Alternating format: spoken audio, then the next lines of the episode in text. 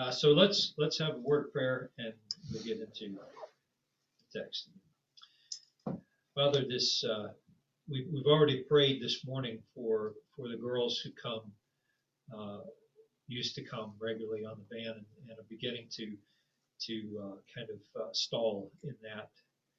And uh, we're just reminded again that unless the Lord builds the house, the labor they labor in vain who do build it.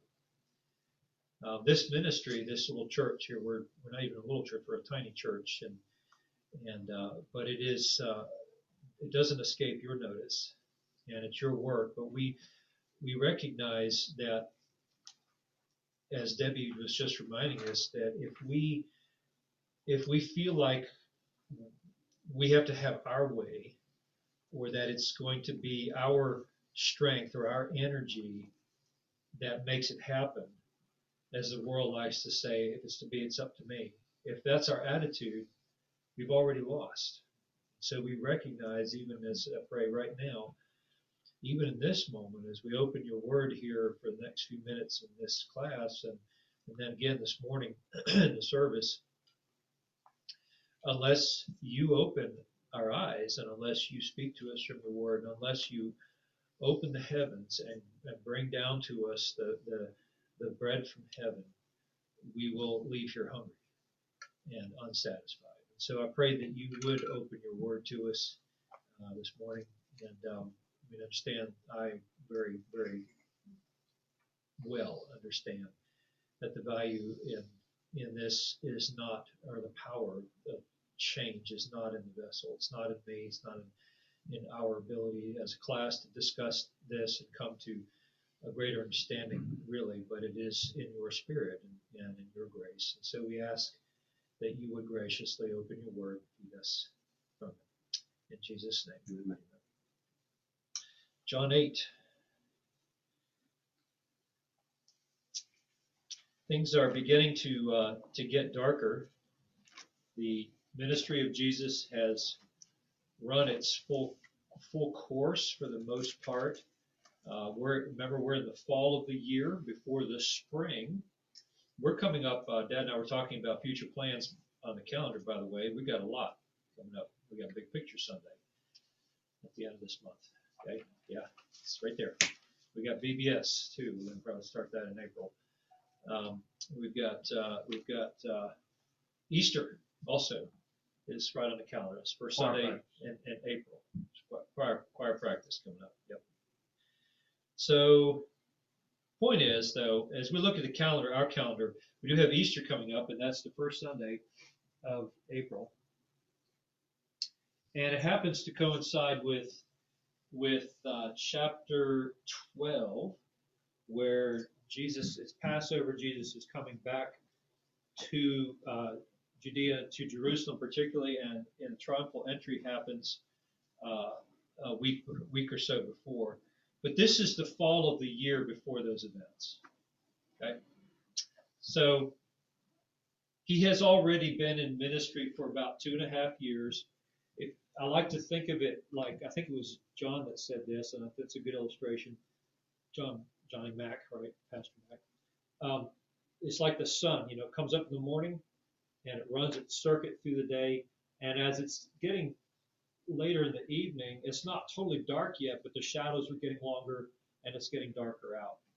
And that's kind of the sense that we feel here. Again, you'll you'll really feel that as we move uh, further into these chapters, right up to chapter 12. Chapter 12 is is John's the end of John's account of Jesus' public ministry. Okay? From that point on, there's a key verse there in chapter 12. I think it's uh, 32 where it says that he, or 36, he went, uh, after he said these things, he went away and hid himself.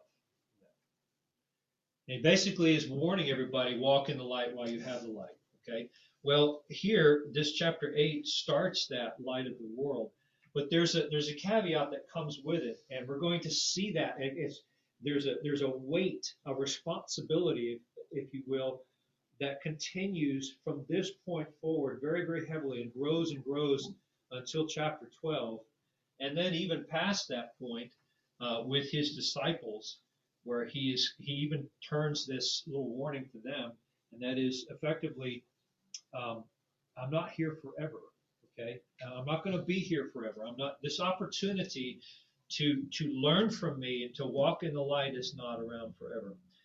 And uh, and so that's kind of um, that's kind of where the text that we're moving into, the notes I'm working on, talk about that that length. Um, but as the light of the world, and this is kind of the, the main point of the of the, the notes that we're finishing up here.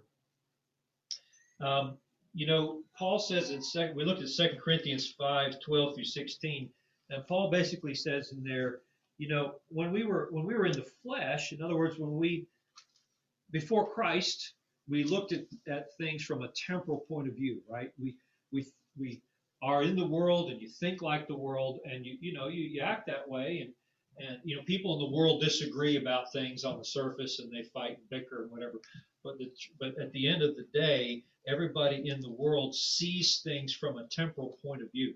That's the one thing they have in common right? They don't they don't think about eternal things. We don't we don't learn to see things from an outside perspective um, that's why I was excited um, last Sunday evening when when Danny spoke up, Yeah. you know, at the study.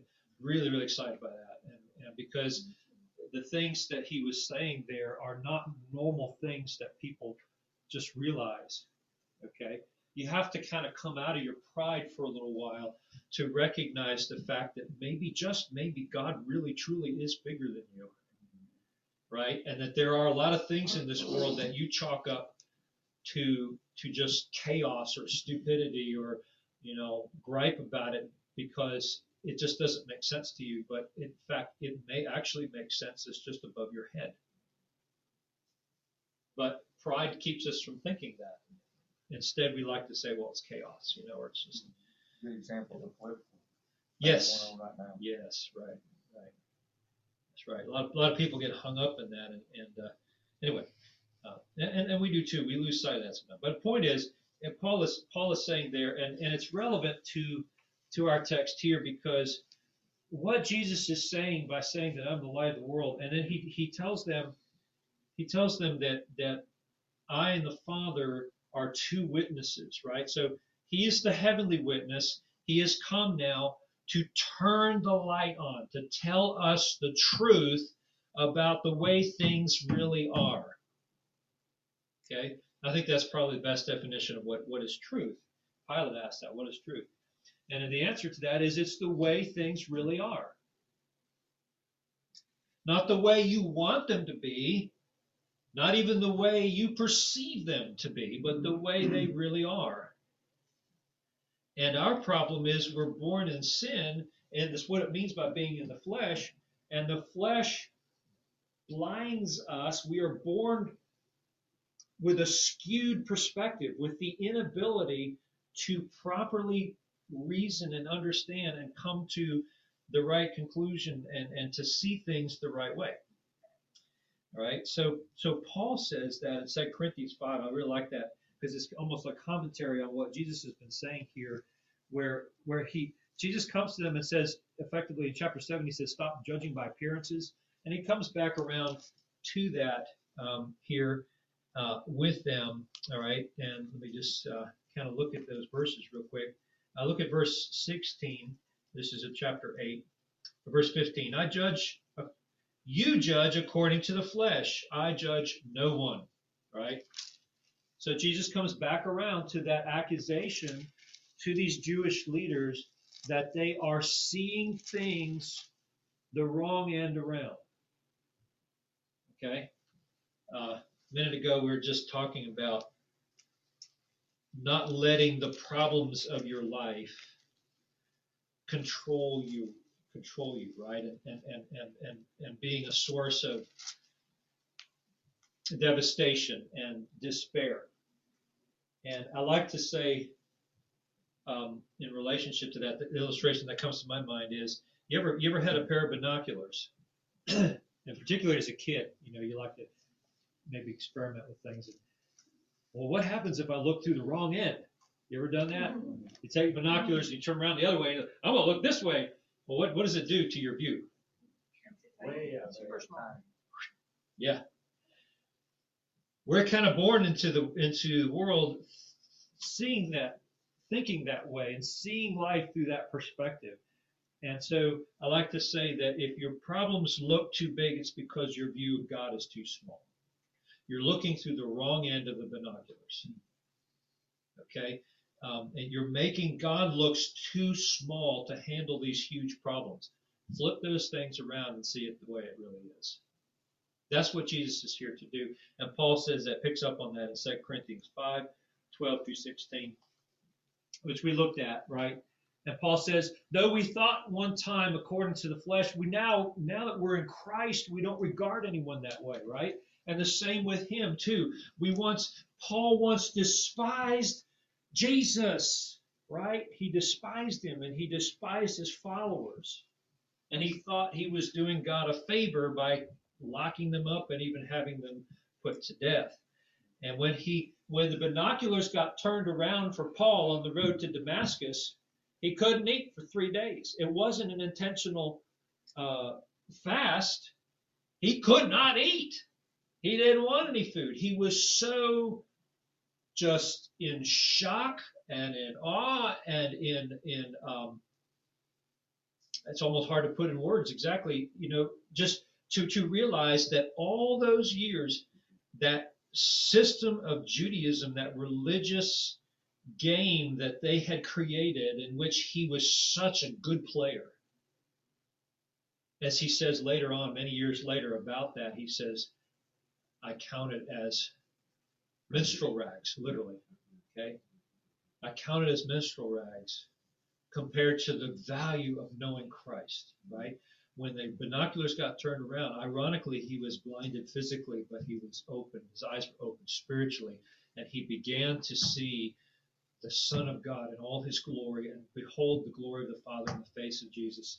And, and, and that just was three days of just flat. I, it probably didn't even seem like three days to him. It was just wrestling and fighting with that. And I can't believe how wrong I was, right?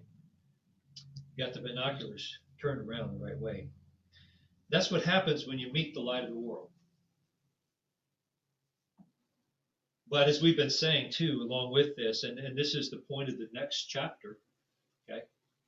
But Jesus is going to say again, the second time, I am the light of the world. Okay, he says it twice. He says it once in chapter 8, he's going to say it again in 9.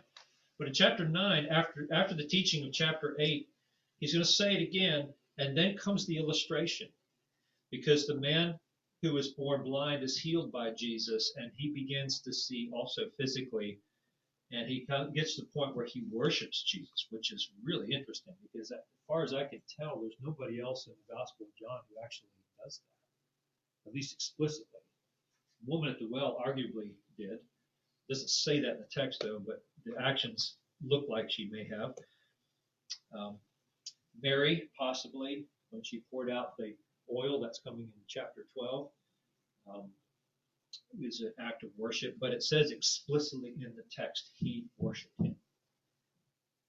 How did that man get to that state? There's only one way, and that is not only number number one, not only can does the light need to turn on, right? God, if God never revealed the truth to us about the things that really matter, right? The invisible things that we can't see any other way. Yeah. If he never did that, we would stay in darkness forever. So he has to turn the light on. In other words, God has to reveal himself to us or he'll remain invisible. But that's not enough. Secondly, we also need to have the ability to see it. The sun is out there shining right now, but if a person is you know, we have legally blind, right? And I learned that there's different grades of blindness. I had a friend in California who was legally blind. His glasses were like literally like that thick. They were like little binoculars. You know, he inherited it from his mom that had really bad eyes. And um, anyway, but he could still see. You know, if he had. His, but we're talking about somebody that's like flat blind, cannot see. You can take that person out in the bright sunshine. They, to them, it's it's not sunny out. You see what I'm saying? Unless they feel the heat. They can feel the heat, yeah, yeah. but they can't see it. But, but, but, but the point of the illustration is you need both things, right? The sun needs to be shining and you also need to have the ability to see it. Both things have to come together in order for the full experience to come home, right? And that's the truth. That's the way the truth is of the gospel. And Jesus is warning as you'll you'll feel this. You'll feel this as we move through these chapters from this point on how the shadows are growing longer and longer. And the warning, the heaviness of this warning is there that there's this limited time offer, okay? That is, you only have so much time. And this is kind of the notes I'm working on. We're going to talk more about that next time. But anyway, that's where we are. And uh, the Pharisees judge by appearances. Again, that's what we looked at last time. Stop judging by appearances. Jesus has established his credentials as a valid witness.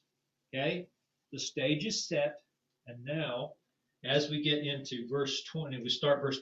The next text we're going to look at, the last set of notes, is verses 21 through 30. Okay, so let's have um, let's kind of read that. As from this point on, from 21 now to the end of the chapter, and actually not just the end of the chapter, right on into chapter 10.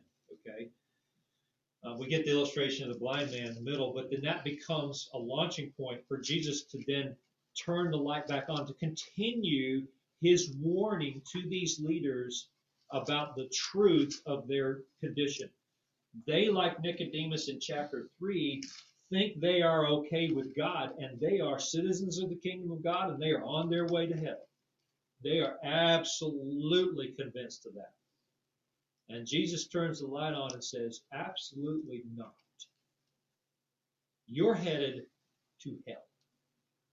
You are not sons of Abraham. You are not sons of God. You are sons of the devil. And that is the truth. That's the way things really are. And it's going to continue on to chapter 10. But it starts here in verse 21. But it's important, again, that he has established the credentials of who he is. And now he's going to pick up on what has just been said about him and the Father. Verse 18 I am the one who bears witness about myself, and the Father who sent me bears witness about me. Okay? Uh, and Jesus answered, verse uh, verse 19, as they say, "Where is your father?" They don't get it, right? They're, they're still judging by outward appearances. They think they're not sure what he's talking about, really. Uh, you know neither me nor my Father. If you knew me, you knew my Father also. Let me just mention in passing, I didn't mention it earlier, but that is, he's not talking about they didn't know about the Father because they knew the Scriptures. Jesus had already told them in chapter five, so probably probably one of the most important verses in all of John, actually, uh, verses uh, I believe it's five thirty nine and forty. He says, um, "You search the Scriptures diligently, right? You, you labor in the scriptures because you think in them you have eternal life. But these are they which speak of me, and you will come to me that you may have life. And that verse has really stuck with me, and it should stick with you as we unfold all this because it is a warning that it's not just enough to know about God. You don't just need to know about the gospel. You may even believe facts about Jesus that there was an historical Jesus. He went to a cross, he rose again, and he died for my sins. And yeah, I'm uh, yeah, I, I'm good with that. I'm going to say something that's kind of shocking here. And I've, I've checked and checked and checked and rechecked this. And as far as I can tell, this is a biblical statement. It doesn't sound like it at first. The power of the gospel is not in the gospel. The power of the gospel is in Jesus. Because the gospel is a message about him. Let me put it more succinctly. The gospel is Jesus. Gospel is him. Okay? We're going to see that in this text. He's going to flat out say that. In fact, that's that's kind of the title of the next notes um, is um, believe that I am unless you believe that I am He is what it says in the English.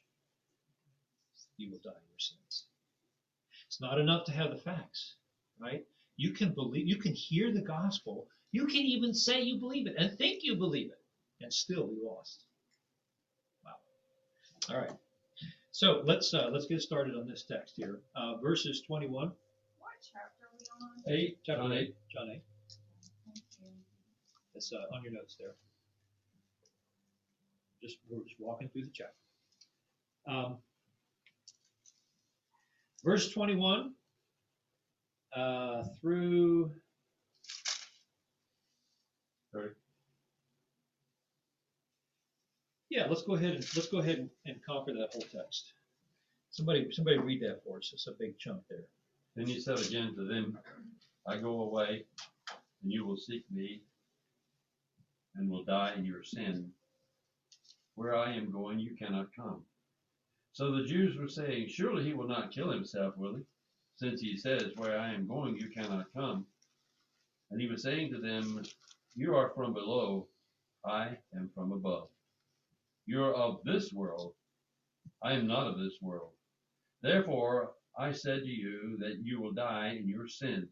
For unless you believe that I am He, you will die in your sins. And so they were saying to him, Who are you? Jesus said to them, What have I been saying to you from the beginning? I have many things to speak and to judge concerning you, but he who sent me is true, and the things which I heard from him, these I speak to the world. They do not realize that he had been speaking to them about the Father.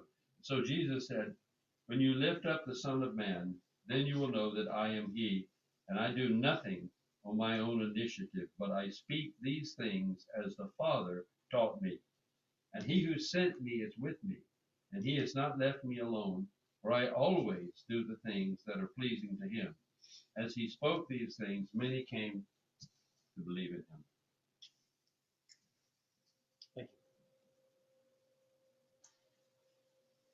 Have we heard verse 21, those words before?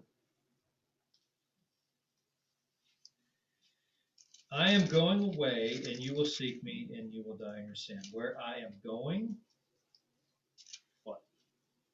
You. We heard that before? Yeah. Where have we heard that? Psalm 734 one. Mm-hmm, that's right. Go back to to verse uh, 34 of the previous chapter, that would be chapter 7. You will seek me and you will not find me. Where I'm going, you cannot come. Um, look at their reaction since we're here, okay? Um, actually, let's look back up to verse 33. Jesus then said, I will be with you a little longer, and then I'm going to him who sent me. Do you, do you hear that? do you see the shadows growing longer? You hear the, the limited time offer there? I'm only here a short period of time longer. In chapter 12, he's really, it's really going to come home. He's going to crystallize everything uh, uh, very, very clearly chapter 12, where he says, walk in the light while you have it. Okay? You know, I can't say any clearer than that. And, and then he says here, I'm going away, but the sad news here is where I'm going, you cannot come. Um, we'll talk about this next time. I, I'm, I'm working on these notes, like I say. And I got to thinking about that because this isn't the last time he's going to say it, either. Okay? The next time we encounter this same saying will be in chapters chapter 14 actually, let's see, chapter 13, tail end of chapter 13, and then it bleeds into 14. So 14 is very famous, that little section, early part. You, you, Dad knows this very well. He's he uses this a lot when he goes to hospitals. You know, um, uh, let not your hearts be troubled where I'm going. You know, go to prepare a place for you and all that. You know what comes before that? Why does he say, "Don't let your hearts be troubled"? Go Let me tell you why. Have you ever had the experience of watching somebody go on a trip to a place you would love to go yourself, knowing that you can't go with them? Okay, I was uh, even this morning I was thinking about that, and then this morning some Google Photos pops up occasionally with, you know, I, I don't know, they have some software that uses picture facial recognition, and they'll group things together in a little series of pictures, you know, from from years, and and it pulled together this little collage of pictures of of our two girls together, right, over the years, and and I'm, I'm flipping through these 15 pictures, and it was just bringing back all a flood of memories, you know, and one of them in there, wish I could had time to put it up. Uh, uh, anyway, it's uh, it, it shows Sabrina and Brianna in an airport. This was the Charlotte airport some years ago when Sabrina was, we were sending her off to Italy. For the first time? For, I think it was the first time. I think it was the first time. And there's a picture of her and her and her sister. And Sabrina's got this big smile on. She's all beaming, you know. And but Brianna has this Yeah, yeah. this look, yeah. You know, and and and, and she's trying to smile. Sabrina home from the hospital. She's trying to smile, and and there's there's there's like tears in her eyes. You know, it's it's a very graphic picture. And uh, you know, but it was it really captures visually this feeling. It's a hard feeling to put in words, isn't it? When you see somebody, you're at the airport. Airports are a good example of this. It doesn't have to be an airport. It could be they're packing up the car early morning, right, and and they're leaving, and you see them as they drive off, and the tail lights are going, and you just your heart is like ripping out of your chest, right? You want so bad to be with them, to go where they're going. Now imagine that you're the, the Pharisees and the Sadducees and, and these religious leaders, the scribes, these people who whose whole life revolves around the excitement and the joy that one day I'm going to be with Abraham, Father Abraham and Isaac and Jacob, and we're going to sit at the feast with God, this covenant making God. And, and, and as a son of Abraham, I'm going to sit there and I'm going to participate with that, and that's going to be my home forever. And then this weird guy from Galilee comes along and says, Unless you're born again, you won't enter the kingdom of heaven. Nicodemus, you're not on your way where you think you are. You're that one standing in the airport watching other people from the east, west, north, and south come and sit with your patriarchs at the feast, and you yourselves are cast out. Rich man and Lazarus. Talk about loneliness and disappointment and that almost indescribable feeling of being left out and lost opportunity. Well, Jesus is going to say this same thing to them. The same feeling is going to crop up again in chapter end of chapter 13, near the end of chapter 13, where he says to his disciples, "I, um, as I told the Jews where I'm going, you cannot come. So I say now to you."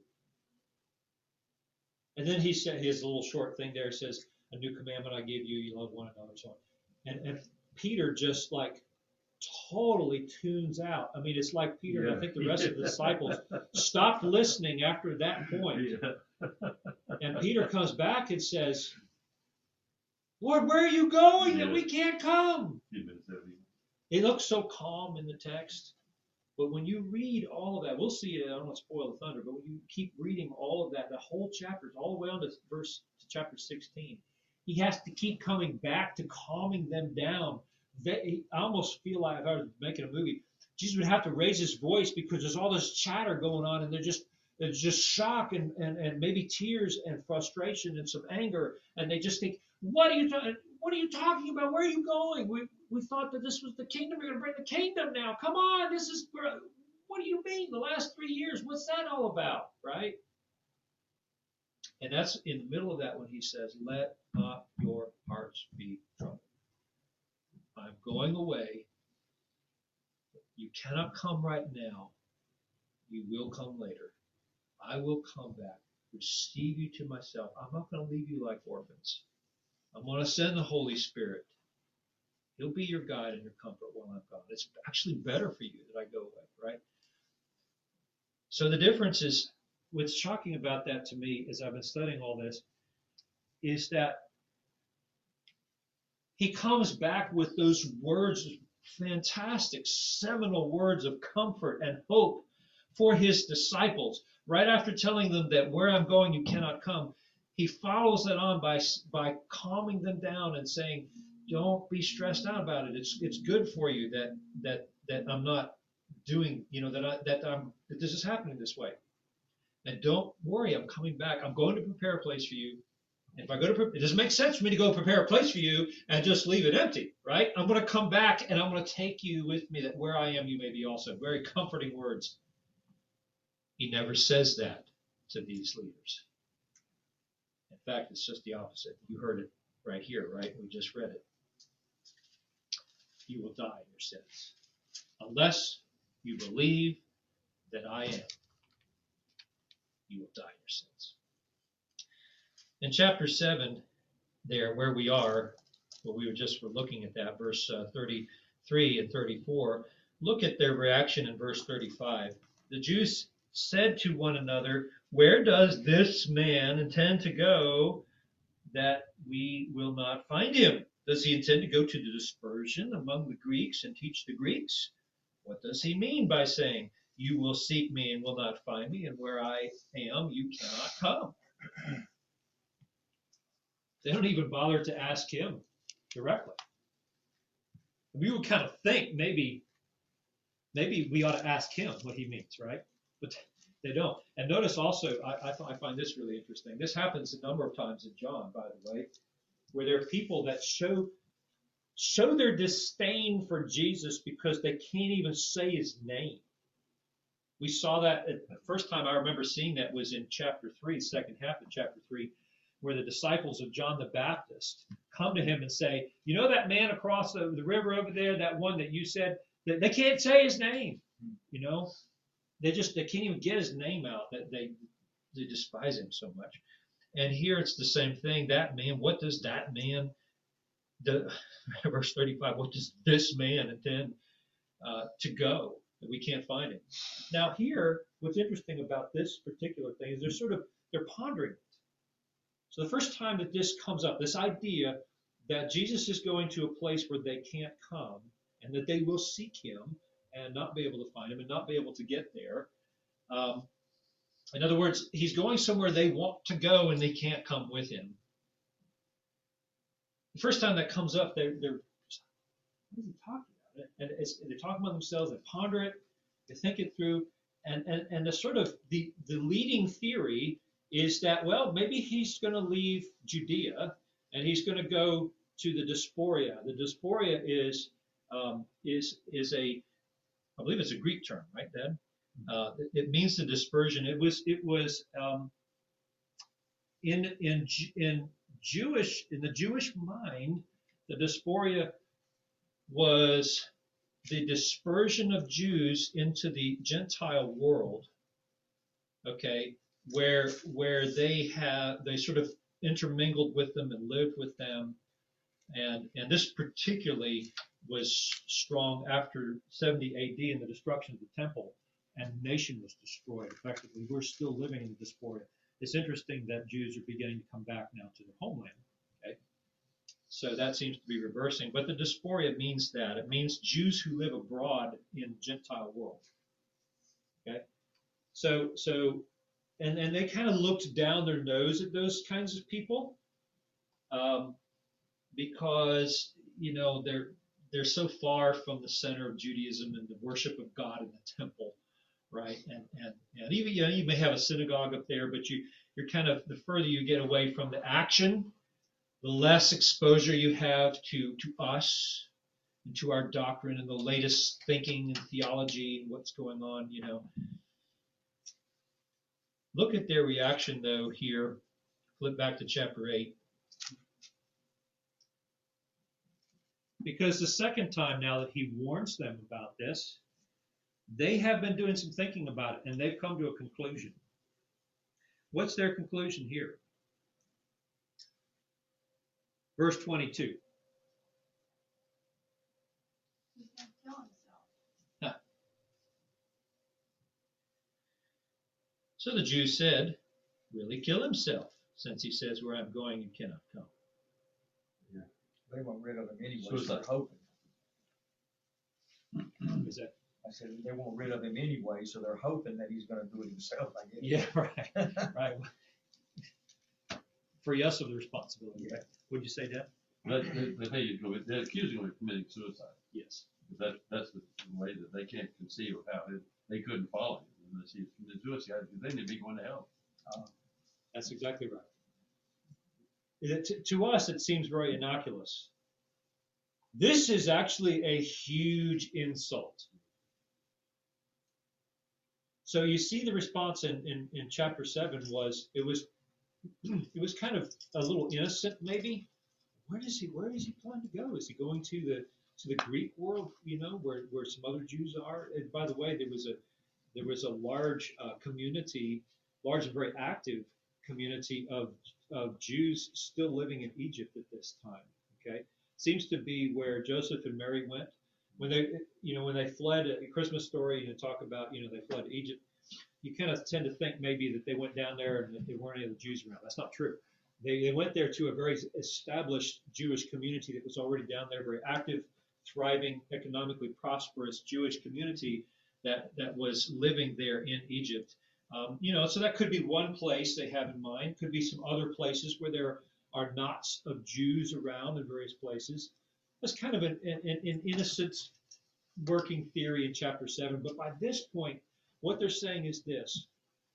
Okay? The, the Jews believed that when you committed suicide, that was it. You were on, that was a guarantee go to hell, do not collect $200. You go to hell. No matter what else you've done, you go to hell. You commit suicide, you go to hell. Well, clearly, we are not going to hell. We are going to the kingdom of God. We're going to heaven. So this man must be saying that he is going to commit suicide and go straight to hell because we're not going there. So that must be what he is.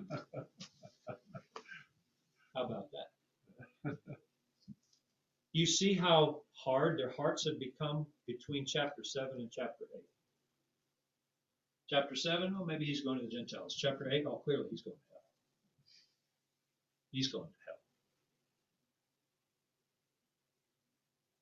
You're standing before the Son of God, and you're telling him he's going to hell.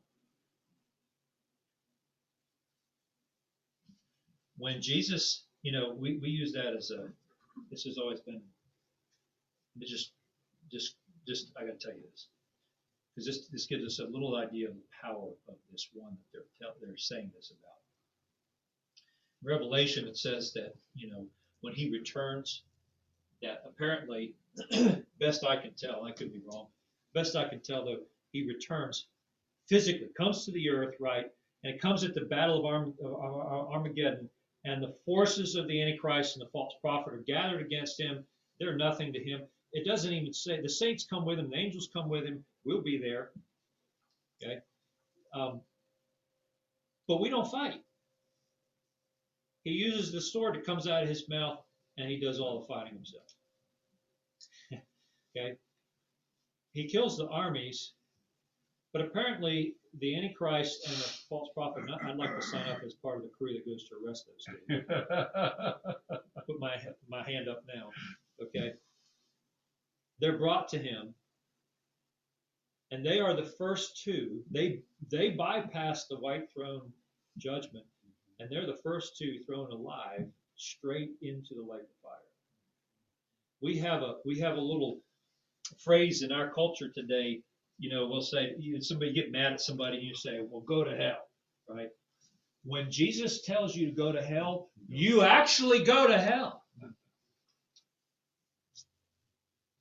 Wow, man, I, I feel chilled now. I mean, he he literally they they're brought before him, and he says effectively whatever else he might say, go to hell, and they go to hell right there. Can you imagine that power?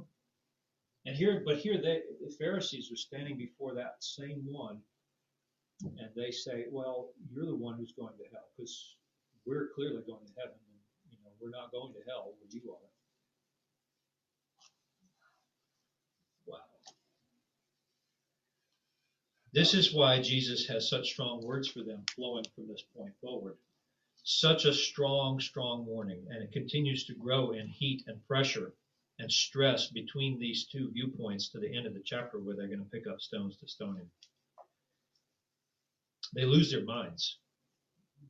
Lose their minds. In, in, in anger. Shows the power of deception. really does. All right. That's probably a good stopping point there. Uh, and we'll talk about the notes next time will be be about that. But it's a it's a um, as I was thinking about this, it's a very powerful feeling to be left out of something you really want to be a part of, right? Somebody's going on a trip like that, and, and they're going somewhere. You know, I really really look forward to going to Europe, and and I, I miss Sabrina. I really, but it was it's hard to see her you know, she's going through the gates there. You've been at airports, right? And you're the one who's sending somebody off, and, and but you can't go with them, right? Uh, or maybe they're getting on a on a cruise ship and they're waving to you from from the bow as the ship is pulling away, you know, or the the doors close for the final time. to give them a hug. Doors close in the car and the taillights going down the driveway out the out the neighborhood, right? it's kind of a sad and lonely feeling, but imagine being the one to be left out of the kingdom of God. To be so sure that you're in, right? That you have your ticket. And you come right to the gate as, as they're boarding and the final call is coming to board the plane. What do you mean my ticket is invalid? I can't get on the flight? What do you mean? and there's no other flight. You can't reschedule, you know, there's no hope. That's a that's a powerful, powerful warning that Jesus is giving not just to them, but to anyone and everyone who refuses to walk in the light while they have it. Father, it's a it's a sobering warning, and uh, um, I, I don't believe anyone in this room isn't a believer, a true believer but you are the one who knows the heart. And uh, boy, there's some scary warnings, not only here in John, but we're going to look next time at Matthew and really probably the Luke equivalent of uh, of this um, Sermon on the Mount, where many will say, "Lord, Lord," and I will tell them, "Depart from me, I never knew you." I pray that none of us ever get to hear that. That is just the worst. I think that's going to be the worst part of hell, is to be forever in that state of realizing that you lost the opportunity forever, and it's never coming back. The door is closed. The ark of the, the door is closed. In fact, you say in the in the parable there in both Matthew and Luke that that the uh, the owner of the feast, I think it's Luke actually, gets up, and the master of the feast gets up and shuts the door. And once that opportunity is gone, it's gone.